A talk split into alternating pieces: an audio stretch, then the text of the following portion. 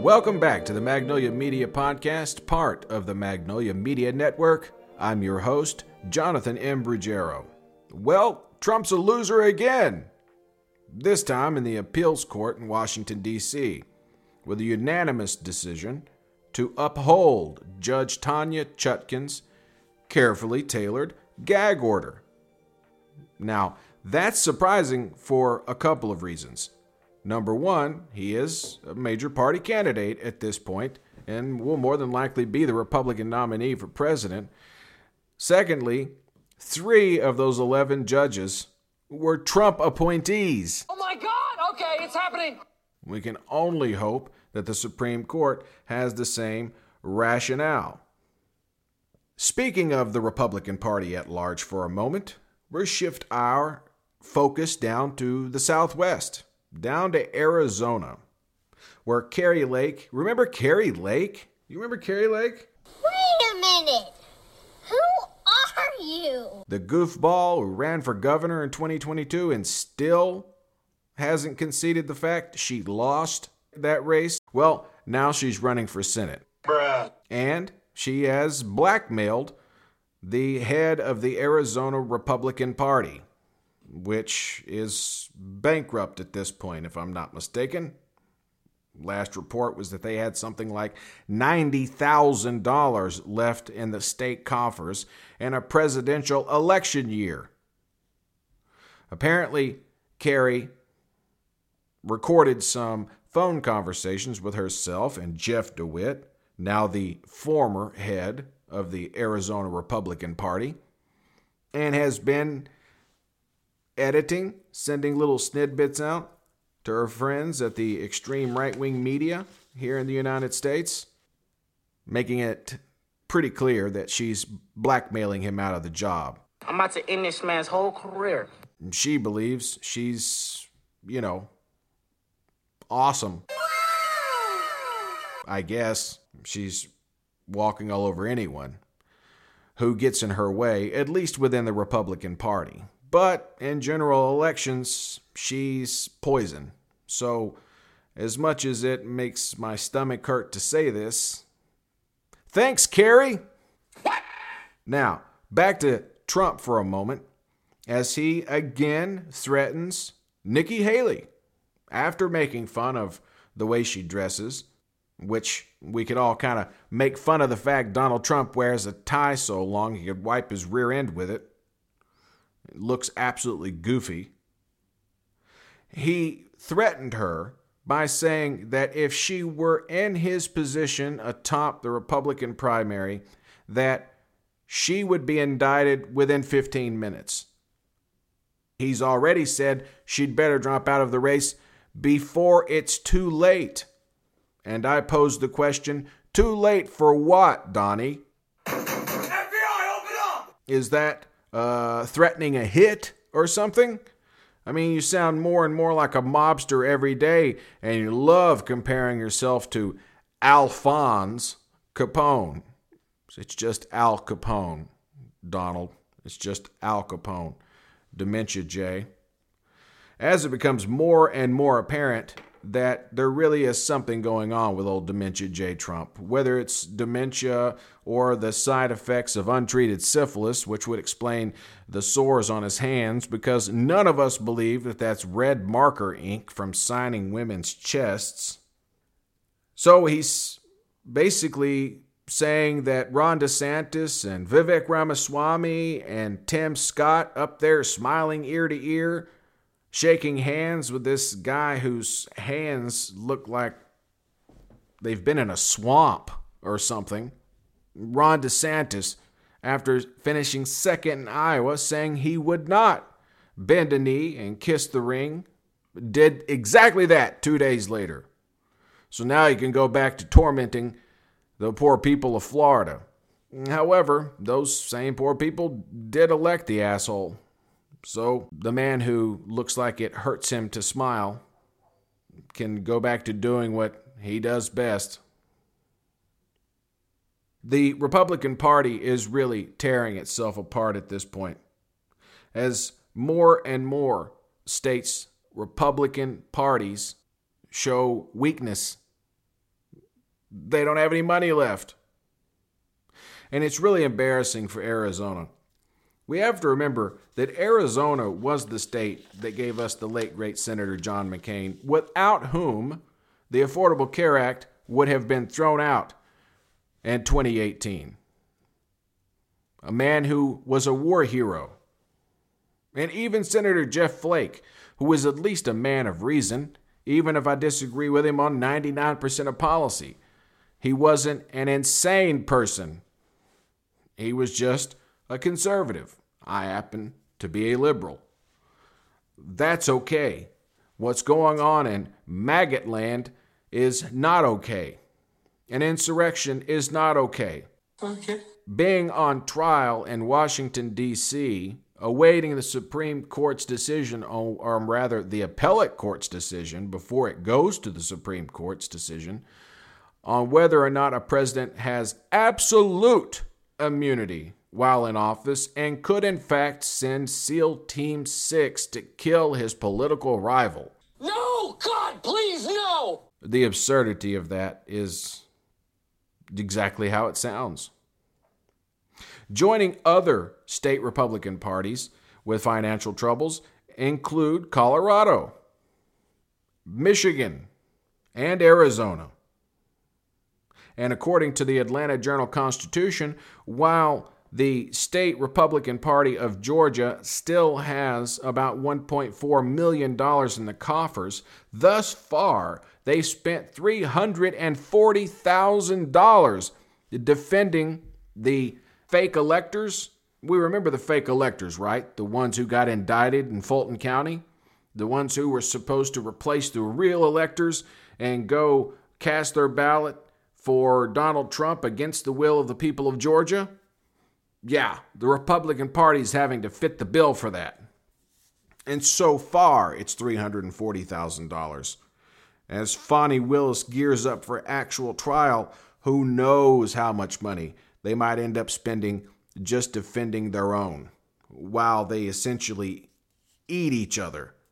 We see blackmail going on in Arizona, so we know things aren't exactly going well. Oh, and again, we've got Mango Mussolini threatening another Republican for challenging him, for challenging his supremacy over his party, because it's his. A rational Republican or a rational conservative. And keep in mind, Nikki Haley is not a rational Republican. This is an extreme conservative. I would still use the term conservative to describe her, but she's an extreme conservative, at least by pre 2016 standards. Again, with the Atlanta Journal Constitution, we have to remember just how important local journalism is. And at least they were willing to report on this particular scenario going on in Georgia. So, nice job, maggots. Nice. As much as you repulse me, we do appreciate you corrupt buffoons making this much easier for we Democrats. Now, back to Trump's attack on Nikki Haley for a moment. Trump claims that while running against her, he's running against the former governor of Iowa. The fuck? Now, there hasn't been a major party candidate f- for president from Iowa since 1912. This from the same man who thinks World War II hasn't happened yet and would most definitely get us into World War III if he were reelected, and would definitely let Russia just take the nation of Ukraine. We know that. Meanwhile, the mainstream media is bending over backward to both sides this country right off the fascist cliff. I mean, my goodness, they're still calling Marjorie Trader Green a conservative. She's just she's just a conservative Republican from Georgia. She's not absolutely out of her mind. She's not a threat to democracy. She's not a threat to everything we hold dear. She's just a an extreme conservative. I mean a far right-wing conservative. Right? Wrong. She's a fascist, plain and simple. We need to start using that language to describe these people. Again, the journalists on major news outlets, especially those on cable news, who just hope and pray they're not dying. Are we dying? Can we go back to 2003 or 2004? oh, hell, the 90s would be great when people didn't have an option. But to listen to us, well, now they do have options. They have options like us here at the Magnolia Media Network to tell them how it really is. This is a fact. This is a man who said he will throw out the Constitution, dismiss it for a while, be a dictator, but only for a day. And the mainstream media reports it as if he's simply a conservative. Or allowing him to come on the air doing interview without fact checking him. Or even having a little banner at the bottom, you know, that reports this is not true, you know, because the guy can't open his mouth without telling a lie. Now he's covered in orange spray paint, Rust-Oleum number 10, I guess, sweaty, with pustules on his hands. The syphilis must be really setting in, especially to threaten your political opponent in a primary, which means she's also in the same party as you, with the Department of Justice if you're elected. Well, I can say this we're going to do everything in our power to make sure you don't get elected. And we appreciate Nikki actually challenging you and standing up to you, even though, well, to be fair, she's a little bit of a lunatic too. But to threaten her with your Department of Justice and to say she'd better be careful, she better not wait too long. Apparently, like I said last time, she has bigger balls than the three men who dropped out of the race just before her, combined. yeah, boy. Ron DeSantis said he would not take a knee and kiss the ring after placing second in Iowa, only to do exactly that two days later. Vivek Ramaswamy didn't waste any time after the Iowa caucus either. He dropped out immediately. And what did he do? Give a full throated support of Donald Trump. Why were you people wasting time and money? Why were you even bothering? You never went after Trump on stage. You, you never said a word. And then, as soon as you get the floor cleaned with you, as soon as Trump absolutely wipes you out, then you run to his aid, you run to his side, you endorse him. Even Tim Scott, turning against the governor of his own state, former governor of his own state of South Carolina. No support for her whatsoever. Endorsing Trump, standing on stage, shaking hands. Ugh, with that guy. I hope he had some sanitary wipes somewhere on, on hand because the syphilis is really starting to show. I'm starting to think it might be syphilis more than dementia because I've seen dementia up close. And, uh, well, Trump is rambles off at the mouth too much for dementia. Uh, the syphilis thing is, I'm starting to get convinced of that. But the media both sizing this thing to protect their bottom line is, well, pathetic. And the hosts of these various shows getting ratings in the 20 or 30,000, that's people who put the TV on mute and forgot what channel it's on because they're playing with their phones. 25 or 30,000 people watching a show at night. I mean, running through anchors who'll actually stand up for something. I mean, when Mehdi Hasan lost his job at MSNBC, we realized MSNBC should have a monopoly on liberal news, but they don't because they refuse to. They refuse to get rid of people like Joe Scarborough. I hate to say it because it's the closest thing we have to liberal news, but that is the worst morning news report on the air on television in the United States, at least among the major companies MSNBC, CNN, Fox, propaganda network, putting profits over good journalism. That's what they're doing. That's what they've done for the last eight years. They've given this monster credibility by calling him a Republican or very conservative instead of what he actually is fascist. A conservative would not add $8 trillion to the deficit with an irresponsible tax cut for the wealthiest 1% of Americans. Would they? I mean, they're supposed to be deficit hawks. These MAGA Republicans are only deficit hawks when it comes to things that Americans deserve and pay for, like Social Security, Medicare, Medicaid, SNAP benefits, so that people can starve to death. We already reported last week during the little cold snap about 27 Tennesseans freezing to death. Now they want us to starve too. On a positive note, President Biden got the full throated support of the UAW and the UAW's president, Shawn Fain, who had a line I absolutely loved in his speech in Washington, D.C. yesterday when he said, Enough with the age bullshit. I agree.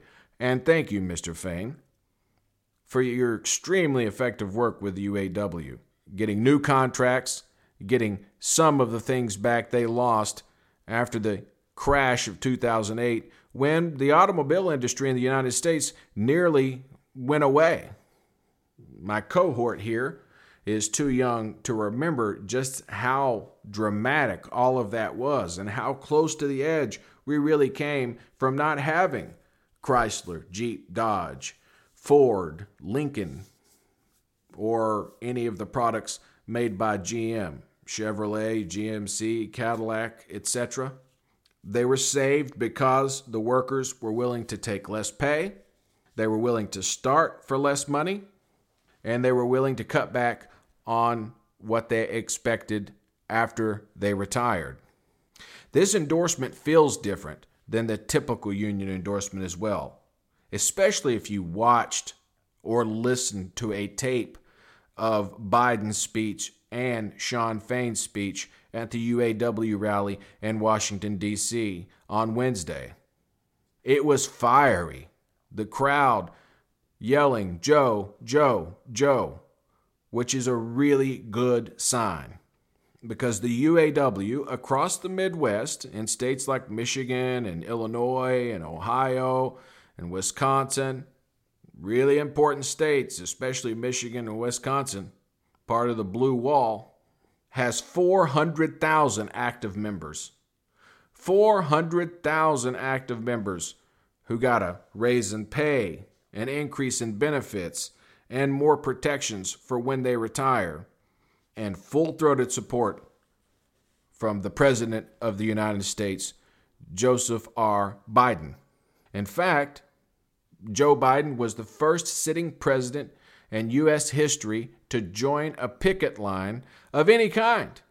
While Donald Trump did go to an auto manufacturing plant, a non union shop. So, who was he actually there for? Management? Because back in 2008, Donald Trump said that the union was really costing the big three automakers. He blamed the employees for the irresponsibility and bad investing by the auto manufacturers, by the big three. Now, instead of importing everything, American manufacturing starting to come back a little bit. 14 million jobs created in the three years Joe Biden has been president of the United States, a record. 850,000 manufacturing jobs have returned to the United States. We're beginning to go back to build American and buy American. And we have, in large part, leaders like Shawn Fain and politicians like President Joe Biden to thank for that. It certainly wasn't Donald Trump. Donald Trump blamed the UAW workers. He didn't support them. He didn't even show up this summer at all, except to a non union shop to praise the benefits of not working in a union and making on average 10 to 12 dollars an hour less than the unionized workers not having any of the protections like sick days and all those other things you know that are really important and in more news Jon Stewart is back at The Daily Show. Ten years ago, that would have been a big deal. But uh, how many people even remember that The Daily Show's still on the air? I don't know who's hosting it. We know that Noah left some time back, and that Noah was really known more for, mm, you know, his reels, his TikToks, the moments from the show, not the entire show itself. And its heyday, it got better ratings than CNN, MSNBC, or Fox News. And it wasn't even real news. It's a joke. It's a hoax on the news. It's a parody. It's satire. And Jon has been really, really good at it. He'll be back as host on Monday and full time executive producer of the program. Although they haven't announced who the full time host is going to be, and I don't have cable, somebody would have to tell me because I cut the cord a long time ago. You get everything you need on streaming these days. It was a really good idea. This all happening after Jon's show on Apple TV Plus was canceled mysteriously. Imagine it probably because he was about to start going after tech companies and Apple being, well, the tech company of all tech companies, had to cut that show. So, back to Comedy Central for Jon, where honestly I wish him well. Jon has been a major advocate for a lot of Democratic positions. He's also been a big supporter of veterans, veterans health care, and of the 9 11 first responders. I'm old enough to have remembered 9 11 in all of its horror. And in the last few years, they had completely been left behind. All of the different illnesses and ailments that affected their health were being ignored by the federal government. Insurance wouldn't cover it, or they didn't have the money to cover it. People were dying from cancers that they got while helping save lives and then helping clean up the rubble left behind when the Twin Towers fell. And in the months and years after that, while the new tower was built, or before the new tower was built, many of them got ill. And Jon was there for them, helping them pass the PACT Act to make sure veterans and first responders are taken care of, especially when they respond to the greatest national tragedy of all time. So, welcome back, Jon. We hope you have a wonderful return to Comedy Central, and perhaps you'll start doing the show more than one day a week if it's worth the time.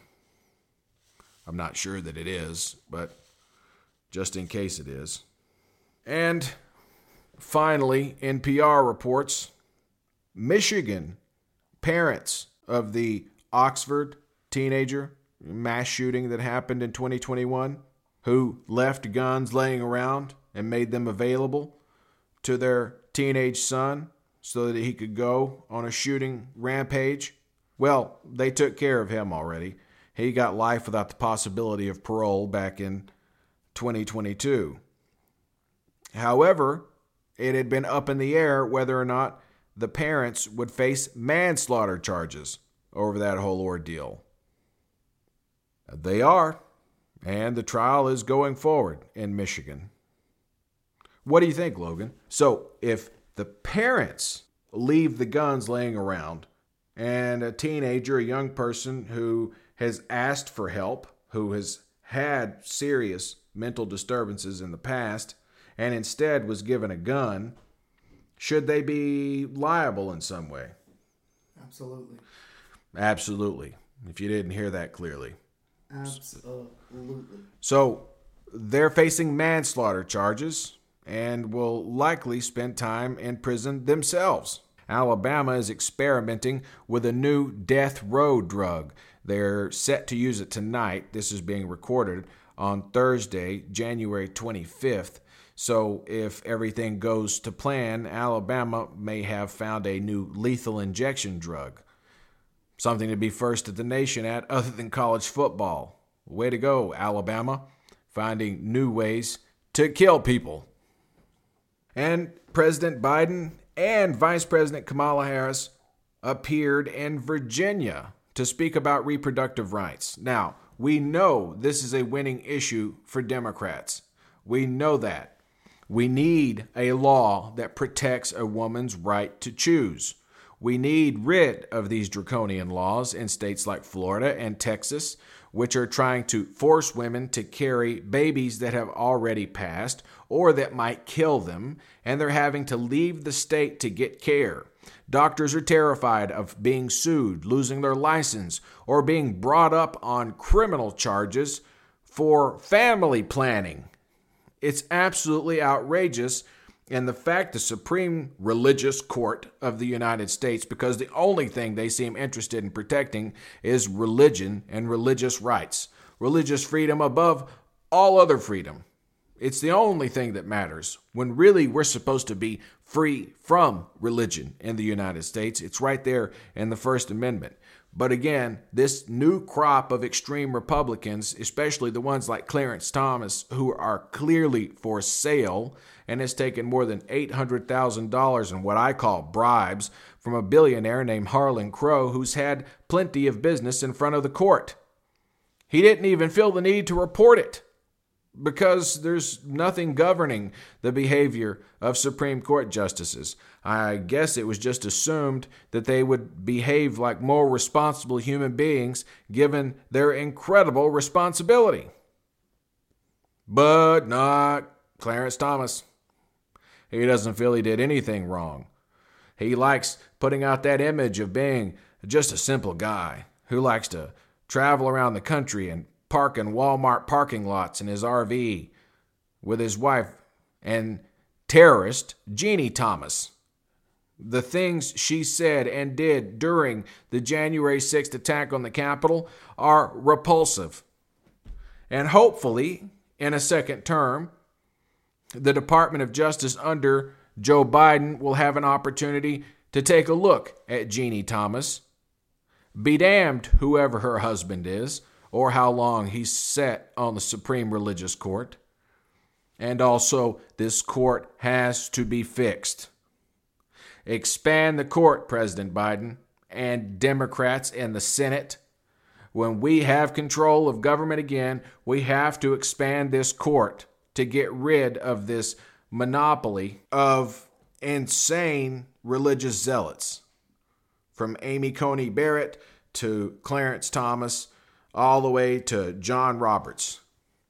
I mean, people who have gutted the, the Voting Rights Act, who gutted the Civil Rights Act, who threw out Roe v. Wade, letting every state decide. So now there's some law on the books in 26 states limiting or completely eliminating a woman's right to choose, even if the child is going to kill her. So life matters as long as it's in the womb. It's not actually out here causing problems for Republicans and these extreme religious conservative fascists, as long as it's in the womb. Also, I want to congratulate Doug Emhoff. I mean, he's the first ever second gentleman because Kamala Harris is the first ever female vice president he has been he's been really great. It, it, take he's taken it on the chin, all the jokes, and I'm sure the ribbing that he gets from friends from time to time. But hopefully soon enough, we'll see our first first gentleman because this country desperately needs a female president. If not 2028, then soon. And from all of us here at Magnolia Media, I think I've done about all the damage I can do. Again, I'm your host, Jonathan M. Ruggiero. Today's episode was engineered and produced by Logan Ramsey. Nice. And technical support from Courtney Halstead. So, until next time, be well.